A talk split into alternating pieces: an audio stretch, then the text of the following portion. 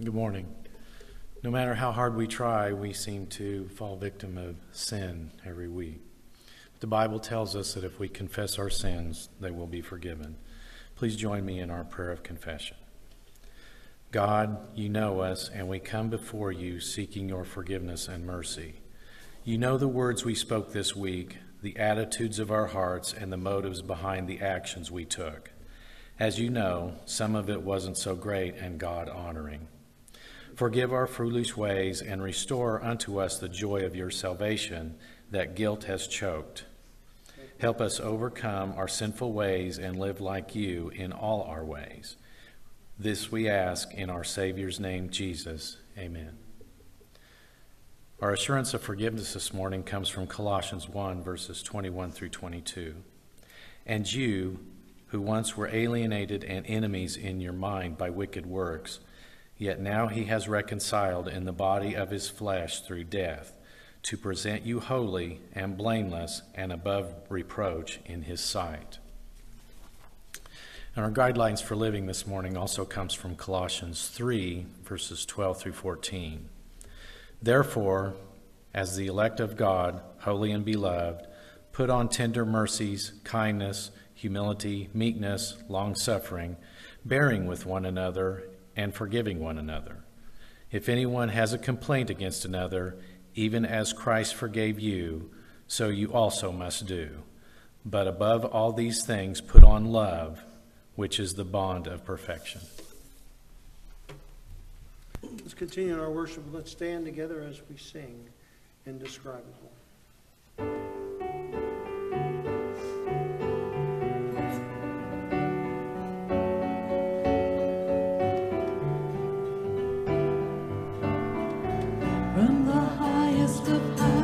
Of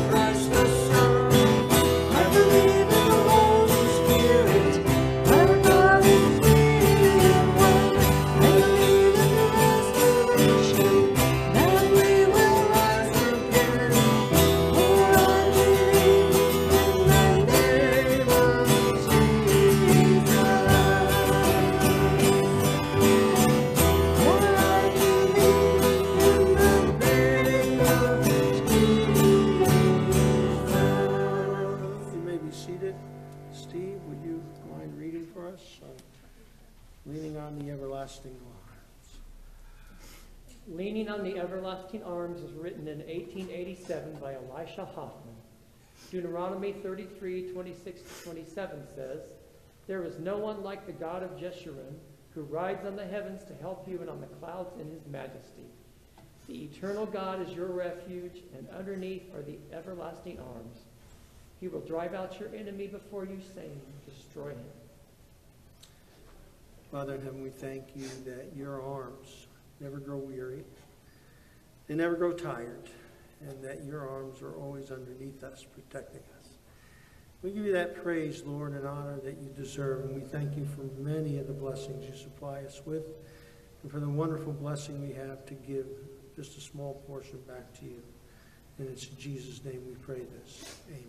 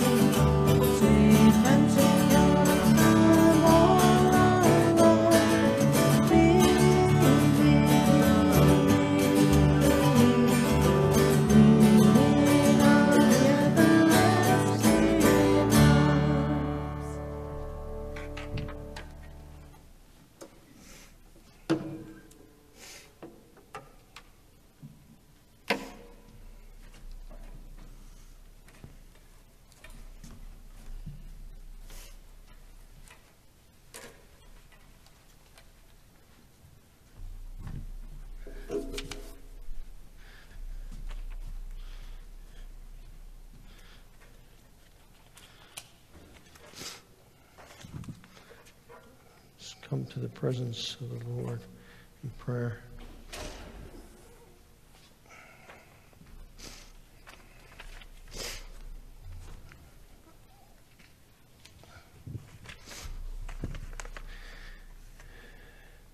Heavenly Father, we thank you that we can lean on your everlasting arms as we come to you with our prayer requests and our needs. We pray for our country, Lord, and the challenges that are there. Some of the things that we're hearing and the seeing and we're very concerned about, Lord, but we leave that in your hands because you know that you're in control.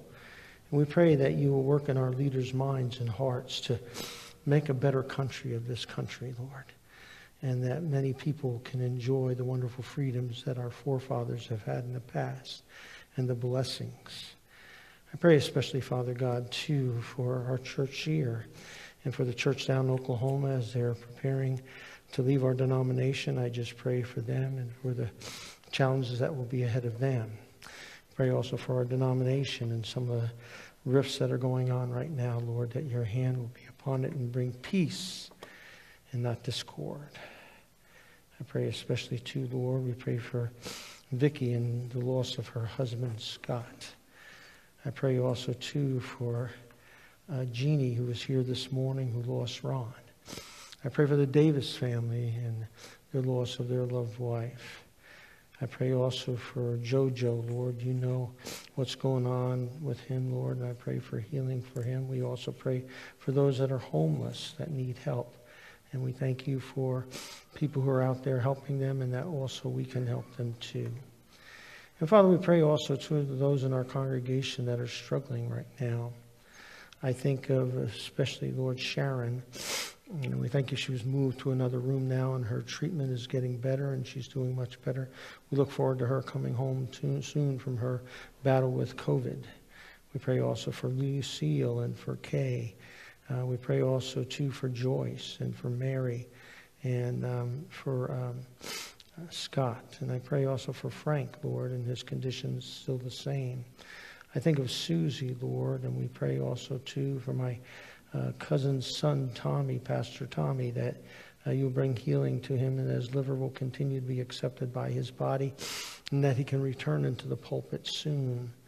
I pray for also Betty and Howard and continue to bring healing to their bodies. Uh, for our sister Kay, we pray also to Father God for um, that uh, you'll be with Jack and also Ann and Amy. I pray also to Father for um, Betty, Lord.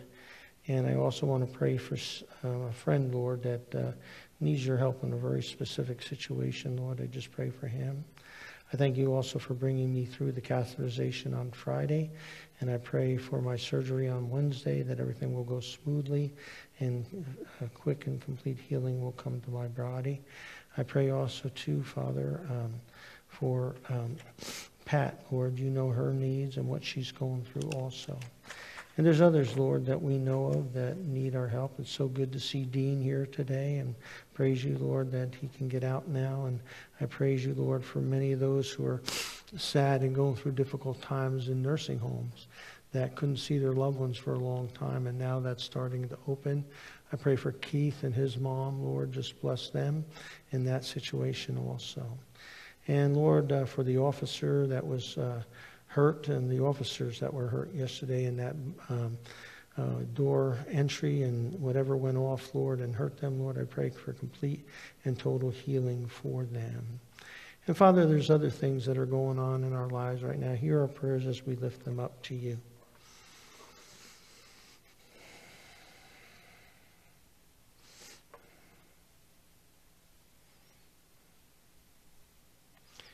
Now, Father, thank you for this time. I just pray that we can hear from your word what we need to hear and that we can implement it in our lives. And it's in Jesus' name we pray. Amen. Little boy was living in his um, home, and a, a friend of his was having a birthday party up the street. And just when the birthday party was about to begin, there was a blizzard that came the night before. And the little boy was upset, excited about going to the party, and everybody was going to be there because some of them had spent the night over there. And he wanted to go, but his father said, "Not with the blizzard, I can't let you go." And he said, "Dad, I can go. I can carry the present. I can make it myself." And he was only two or three blocks away.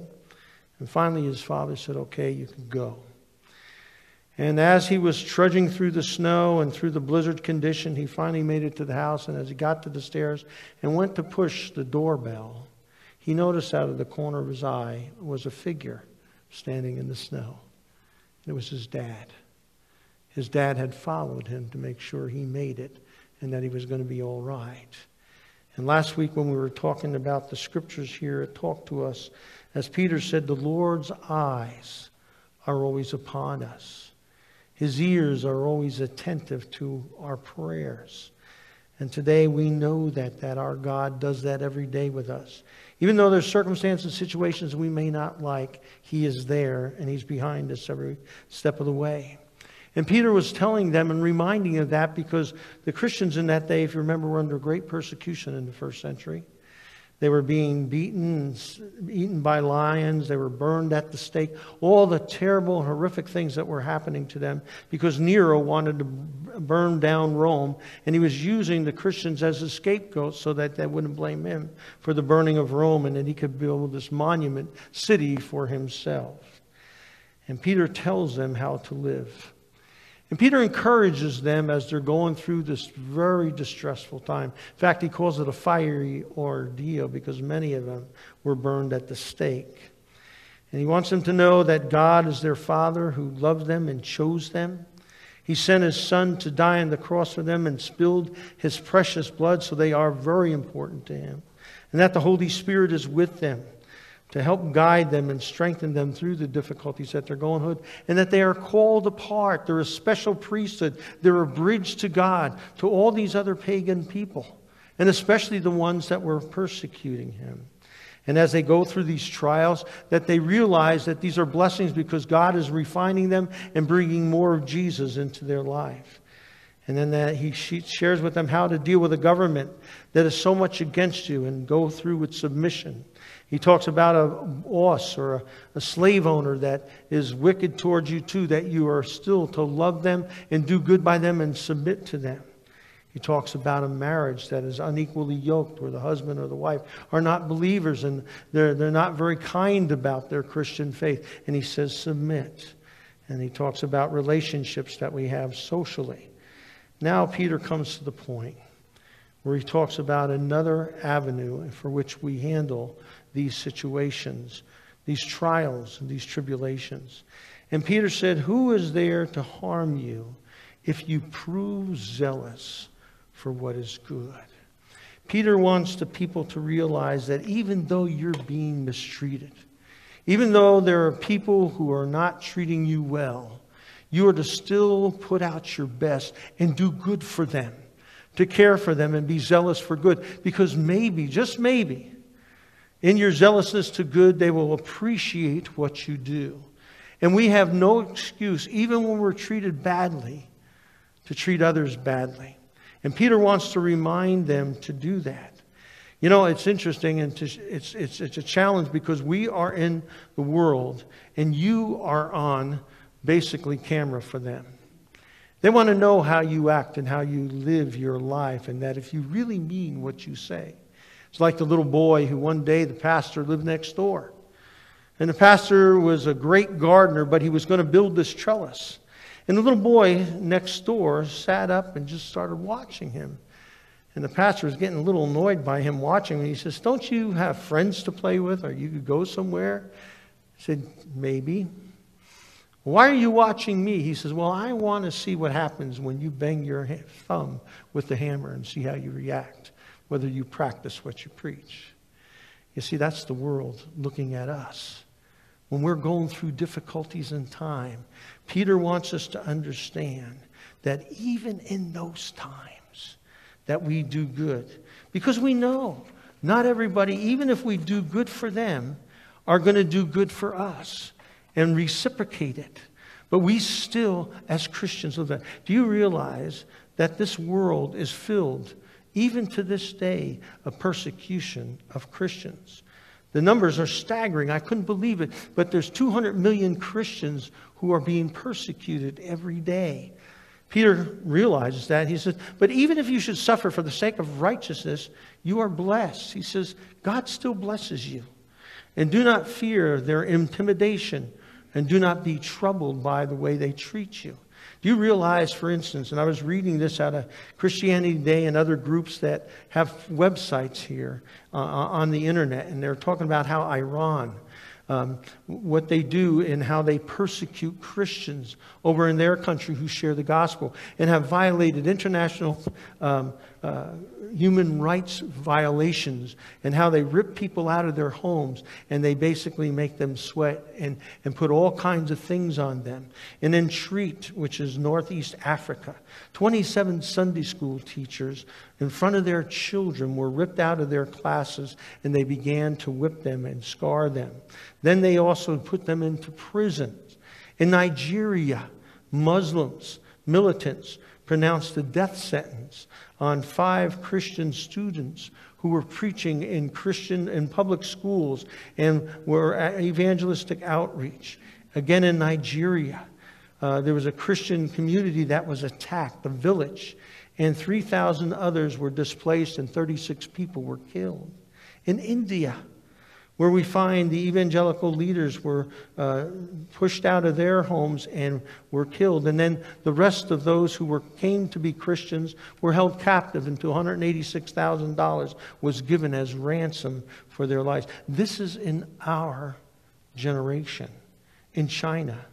How many were pushed out of their homes, and, and, and how many uh, were set on fire for not obeying the law.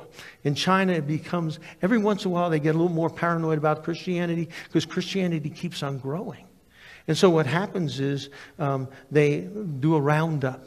And they start shutting churches down, like Zion Lutheran Church that had fifteen hundred members that they just shut right down, and they took the, the leadership and they put them in jail. Or the Reformed Church there that was taken down. And the, when Christianity's popularity starts growing in China again, they begin to start shutting down in their paranoia and arresting people. They took even a family that was had a printing press in the house next door, and they took Uh, three hundred fifty thousand Bibles that they had printed and burned them on the street, ripped apart the printing press, and then put the family in prison because of their ways in which they were handing out the Christianity.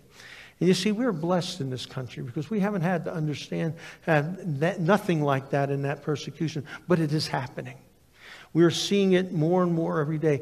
When you see in our Congress, they have a hearing. And one of the leaders of the con congressional hearing says, we don't need to hear that religious stuff in here. Or then again, when they swear in those to her congressional hearing, what you hear is, you promise to tell the whole truth and nothing but the truth. Stop. Not so help you God. That's left out. In fact, there has been people who've had arguments over starting of those hearings because of that very issue where they're leaving God out. And there are people in the society who want to push God out. I know a friend who was working in a large corporation in this city. And he had a Bible on his desk that he would have his devotions every morning when he got to work. And one day he got a complaint against him, and he had to go up to the head office, and they said, you got to take your Bible off your desk because you're intimidating your employees. And he refused to. And he was given uh, reprimand for that because he would not take his Bible off his desk. You see, that's happening all over. And we need to understand that, that we may see this come at some point in time. And what does Peter say how we're to handle it? He says that we do zealously for the good of each other. You see, that goodness is profitable for many places, and you would think people who are profiting by it would be grateful for that. But instead, sometimes that turns into being persecuted or being put down. And Jesus says that in John's Gospel, the fifteenth chapter, verse eighteen. He says, if the world hates you, you know that it has hated me before, and it hates you. Jesus already spelled it out. You know, America is so blessed by what we have with a Christian, Christian heritage behind us. We have been so blessed in many ways with our morals and with our values and everything. But that's being now pushed aside by a world that says we don't need those values. Even though Christianity has benefited the Western civilization tremendously, it has been good. For instance, there are people who say, well, what about human rights, women's rights? They bring up Gloria Steinem. Gloria Steinem didn't start human, women's rights. Jesus started human rights for women. Who was it that first proclaimed the resurrection of Jesus Christ from the tomb? It was women. Why is it that the Bible speaks about caring for the wife and treating her special? Why? Because we believe as Christians, and the Bible shares, that we are made in the image of God. And in the days where Paul was speaking about that, women were not regarded, but they were regarded as possessions of a husband. And their children were possessions of the husband. And that in those days, men would say to their wives, after giving birth, they said, if it's a boy, keep it. If it's a girl, throw it away. That's how cruel that society was toward women. And yet the beauty of it is that the Christians stood and they gave women the rights and the things that they needed. Gloria Steinem didn't start that. In that Roman society, Paul already wrote to that, to the freedom of women. We look at our society. Why do we have so many hospitals here? It's because of Christians who saw the need for a hospital and built them in the name of Jesus. Good Samaritan Hospital, Holy Name Hospital, all these hospitals, Saint Teresa's, all these hospitals are started by Christians. And literacy and freedom of slavery started by Christians. In England, Witherspoon, and those who stood up against the government and all his life worked toward the freedom of the black man from slavery. And the child labor lords came from the grassroots of the church. The Salvation Army of caring for the needy came from the church. And you see, all this comes because the gospel broke through. But you see, that doesn't give us protection. Sometimes we suffer it for it. Toleration for the gospel sometimes is there for a while because it's benefiting, but after a while it wanes, and then the attacks come. And today we see that, and we're going to see more of it. The more and more we as Christians, you know, if, if, as we go along in our lives, the more and more we as Christians believe what the Bible says, we're going to be persecuted for it. We live in a society once everybody is free, and they are, which is fine. But when it comes to the eternal life, there are not many ways to get to heaven. If it were so, I would love to be able to say them, but they're not. Because every other religion, you have to do things in order to earn your way. And you don't promise that you're going to get it. Whereas the gospel of Jesus Christ says there's only one way. And it's by grace alone, none of the works that we can do. And Jesus said it, I am the way, the truth, and the life. No one comes to the Father but for me, but through me. And that grace is there for everybody. And we don't say that we're better people or that because we're nice people, Christians, that we're going to get to heaven. No. We say we're sinful people and that the only way we're going to get to heaven is through Jesus Christ, and that we have this message that's a better message, yes, and that we're better off because we know for certain we're going to heaven, whereas other religions have no clue whether or not they're going to make it to heaven. They're on works righteousness. They have no chance, half of them, because nobody is perfect. And so therefore, the Bible here says we may suffer, but still, no matter what, we need to be eager for doing what's right in God's sight. And the Greek word speaks to us about loving and caring for people, even when they treat us wrong. And that we rejoice for doing what is right. He says, do not fear what they fear. Do not be frightened. We don't need to be frightened or intimidated or be troubled because we know God has us in his hands. And we are called then, how do we react? Yes, we're to do good even when they're treating us wrongly. But then the Bible says here, but sanctify Christ as Lord in your hearts, always being ready to make a defense to anyone who asks you to give an account for the hope that is in you, yet with gentleness and reverence. And this is, he's repeating in words that were given to a king who was surrounded and how God delivered them. That we to sanctify Christ as Lord, and he'll help us as we go through this. And that we have to sanctify Christ in our own hearts in order so that we can share this wonderful news, this wonderful message to the world. And so that we can feel the truth of God in, in the world that we give and to give it out to them. See, there have been times when I haven't shared the gospel, or I cringed, or I choked when I should have shared the gospel, because Jesus wasn't Lord of my life at that point. I was afraid to be embarrassed by giving a wrong answer. Don't ever be afraid. If somebody asks you about something in the Christian faith and you don't know, admit it and say, I'm sorry, I don't understand, but I can go and look it up And I'll come back to you with an answer. There's times that I was embarrassed because I was afraid of being foolish of what I said. There's other times that when I was in college, I froze because I knew I wouldn't be a good witness because I was a hypocrite. Because some of the things I was doing as a Christian, I shouldn't have been doing.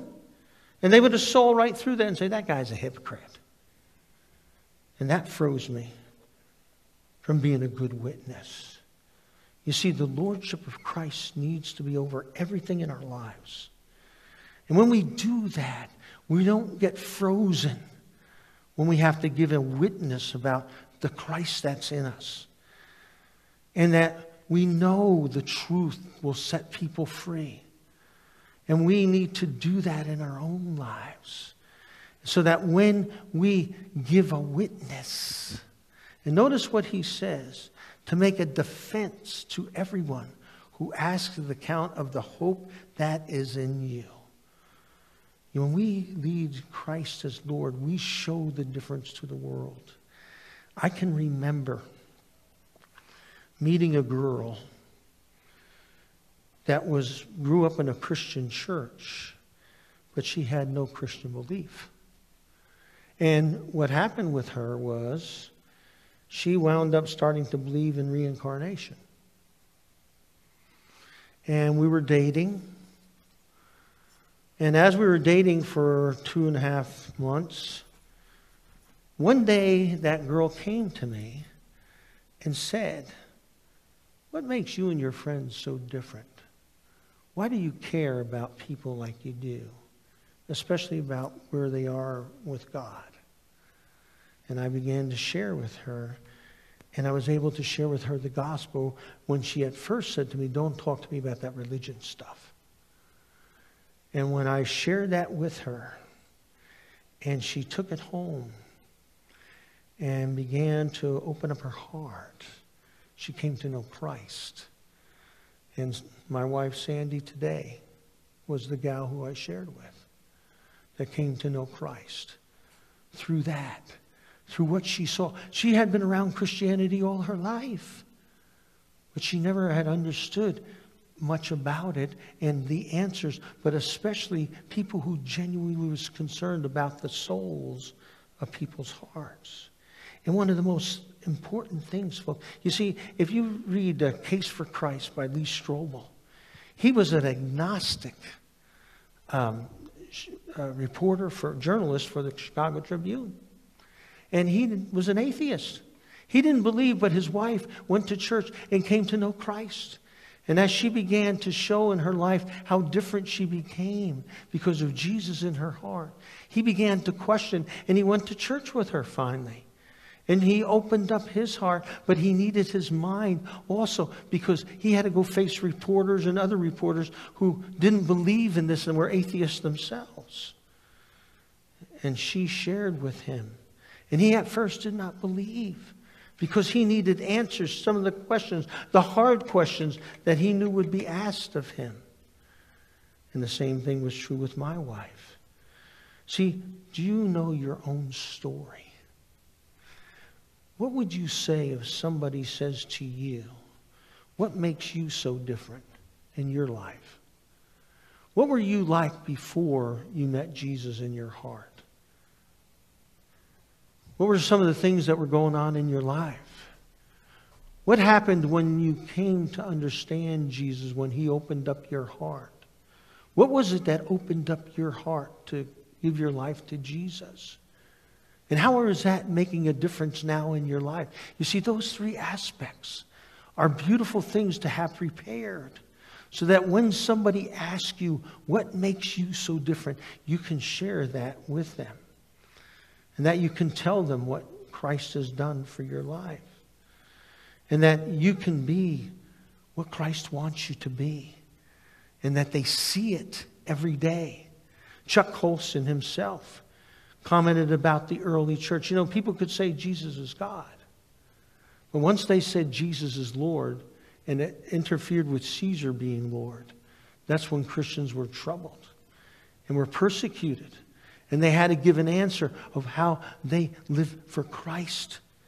The same is true with us. How did Jesus touch your life? and then deal with some of the issues, some of the key matters that keep people. There's a dozen things people have. Why does God allow the pygmies in Africa never to hear it? Those kind of questions that trouble some Christians. Some of them use them as blocks so that they don't have to believe in Jesus Christ. But others, it means something.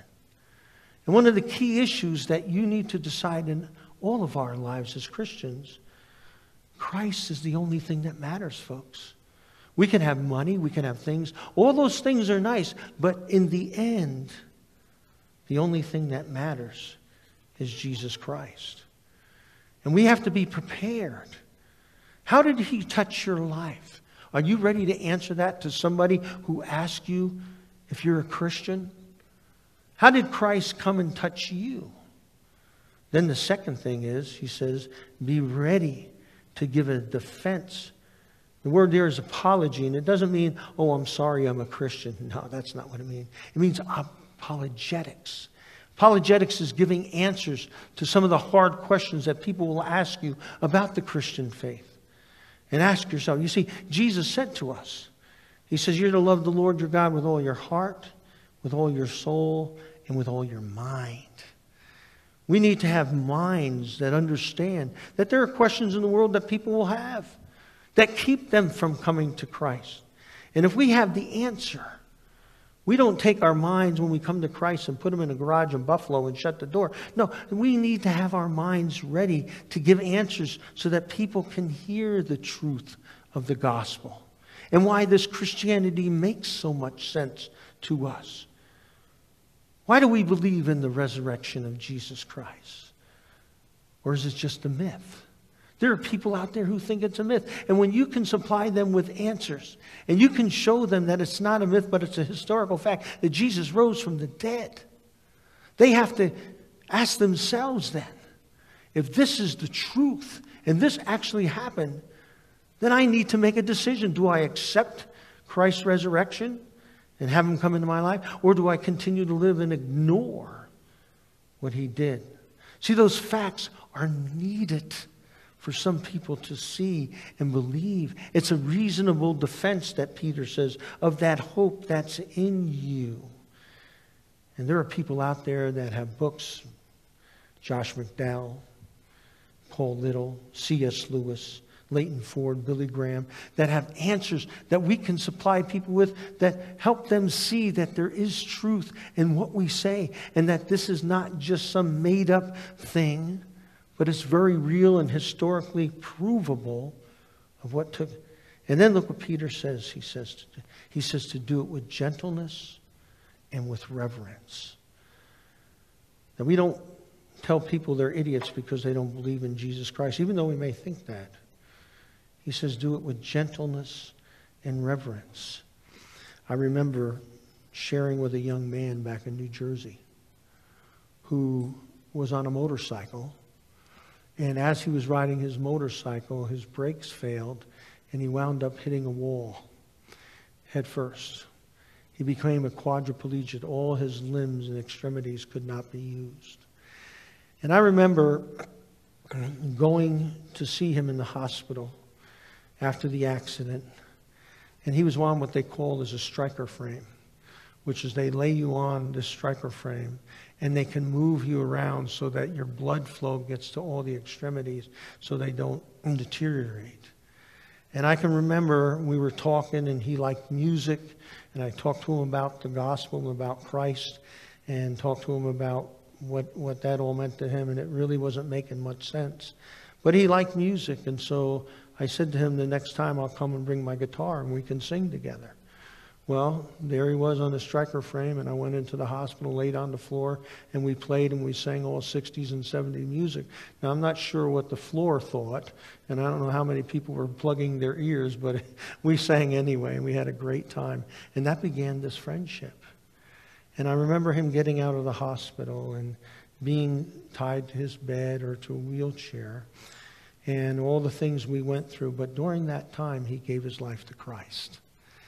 And um, he uh, opened up his heart to Jesus. And, but tragically, before that, I was very disappointed because a guy that knew him, who had come to Christ, was a very abrupt and brutal guy. And I'm sorry I took him to see him, because that night he said, you, he first words out of his mouth, but to Sean was, "Hey, Sean, you know you're going to hell." I'm like, oh. After I tried so hard to love this kid and, and help this kid to see Jesus. And Mike didn't help any matters. But besides that, God worked in Sean's heart, and Sean gave his life to Jesus. I hear from Sean now. He lives down in Arizona with his sister, and he's fifty-seven years old, and he's still a quadriplegic, but God has used him, and he loves the Lord with all his heart. And because of the gentleness, and I respected his questions. I didn't make fun of him and say, well, Sean, that's kind of a stupid question. No, he had legitimate questions about Christian faith that he needed to have answered in order to understand the faith fully and the reliability of it. And with that came, finally, one day, he opened his heart up to Christ and gave himself to the Lord. You see, sometimes it takes the combination of knowing the answers and also caring for people in the process. I found that with a girl who was a prostitute in, in, our, um, in, in where we lived. She lived behind us. And I can remember working with her and trying to help her to see the gospel for at least probably eight years, nine years. And finally, one day she got arrested, and I was able to talk with her a little bit more, but it was the girls in my church who finally reached out to her. And it was so neat how God worked it all out. We had shared with a group of kids that were hanging out at a Starbucks. And we left them these pamphlets that were called The Four Spiritual Laws, and talked about how a person could come to know Christ. And after we spoke with them, some of the girls had crushes on the two good-looking guys that I had with me. They were single guys. And we left, and we, they left their pamphlets out. And we thought, well, let those pamphlets, maybe they're going to go to somebody else's hand. But when we left, one of the girls went back and picked up the pamphlet. Her name was Kathy. And she read the pamphlet and gave her life to Christ. And then she led her sister, Ellie, to Christ. And here, the two of them became involved in our church. Ellie became a Sunday school superintendent and also taught Sunday school. And then they ran into Phyllis one day. One of them had gone to school with Phyllis, and they started talking with her. And here I had was going to take Phyllis to court um, about a month later, because she had charges on her for shoplifting. And they shared with her the gospel, the same gospel I had been sharing with Phyllis. But because they made this connection, she accepted Jesus. And sure enough, a month later, we went to court, and after that, she passed away. But I could share the joy that she was with Jesus, because she died of AIDS. You see, and how the power of the gospel works in that. And because those girls loving on her and helping her understand the evidence, she came to know Christ. And you see, that's when we do it with gentleness and we respect the person.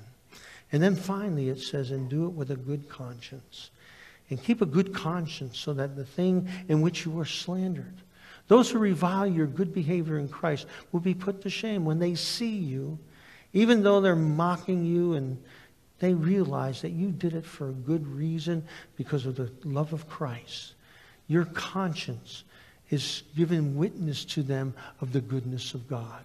You know, there are people all over this world that have seared consciences or evil consciences.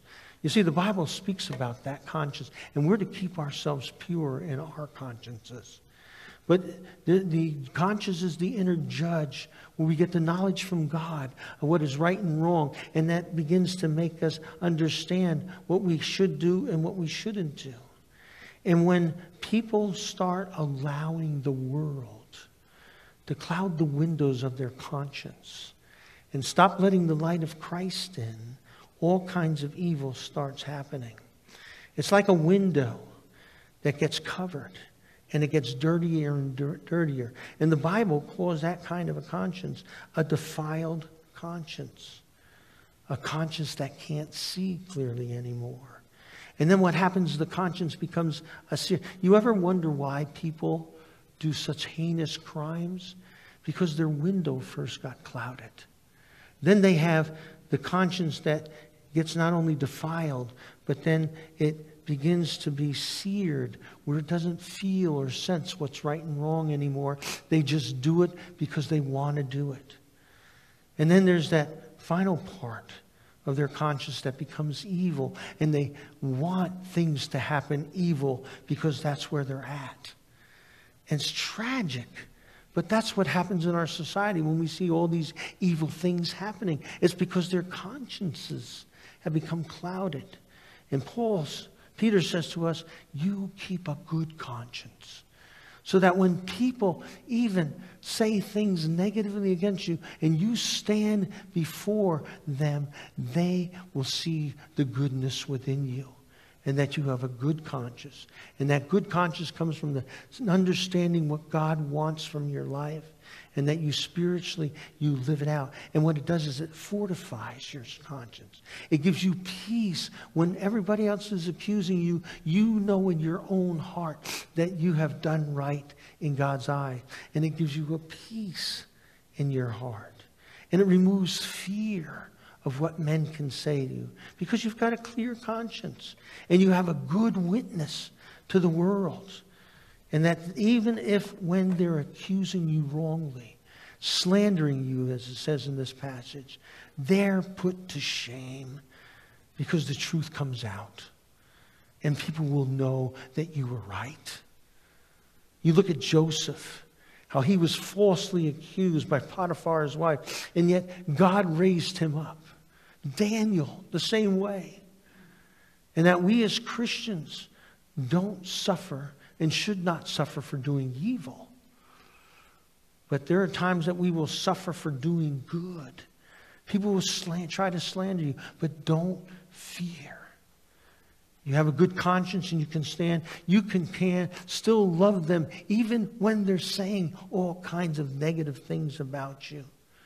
And that you can stand tall and make a great witness to people who want to do you wrong, because you've done them good. You've cared for them, and you wanted the best for their lives. You know, one of the interesting things that I came across to close out this message was back in nineteen ninety-nine, January twenty-third.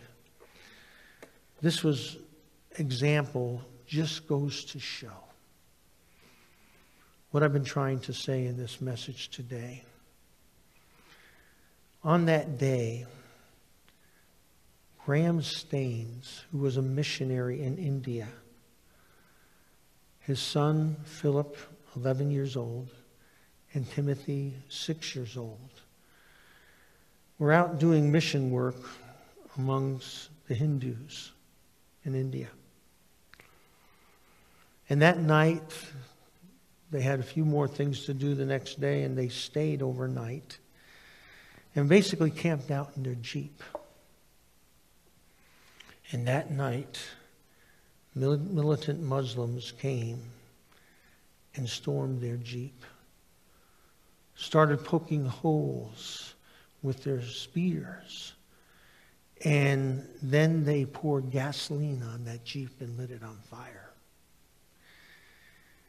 And when the fire burned, they could hear the screams of him and his sons. And when it was over, and they took the tarp, that tarp had burned off, there was a figure of Graham holding both of his sons, eleven and six years old, as they burned to death. And when it finally cooled, and the next day, his wife Gladys and their daughter Esther, who was thirteen at the time, received word that they had been burned to death. And they put a picture of their family on, I think it was Time magazine back in nineteen ninety-nine. And Gladys, the mom, they interviewed her for the paper in India that was over a billion people readership. And she said, I have only one message for the people of India.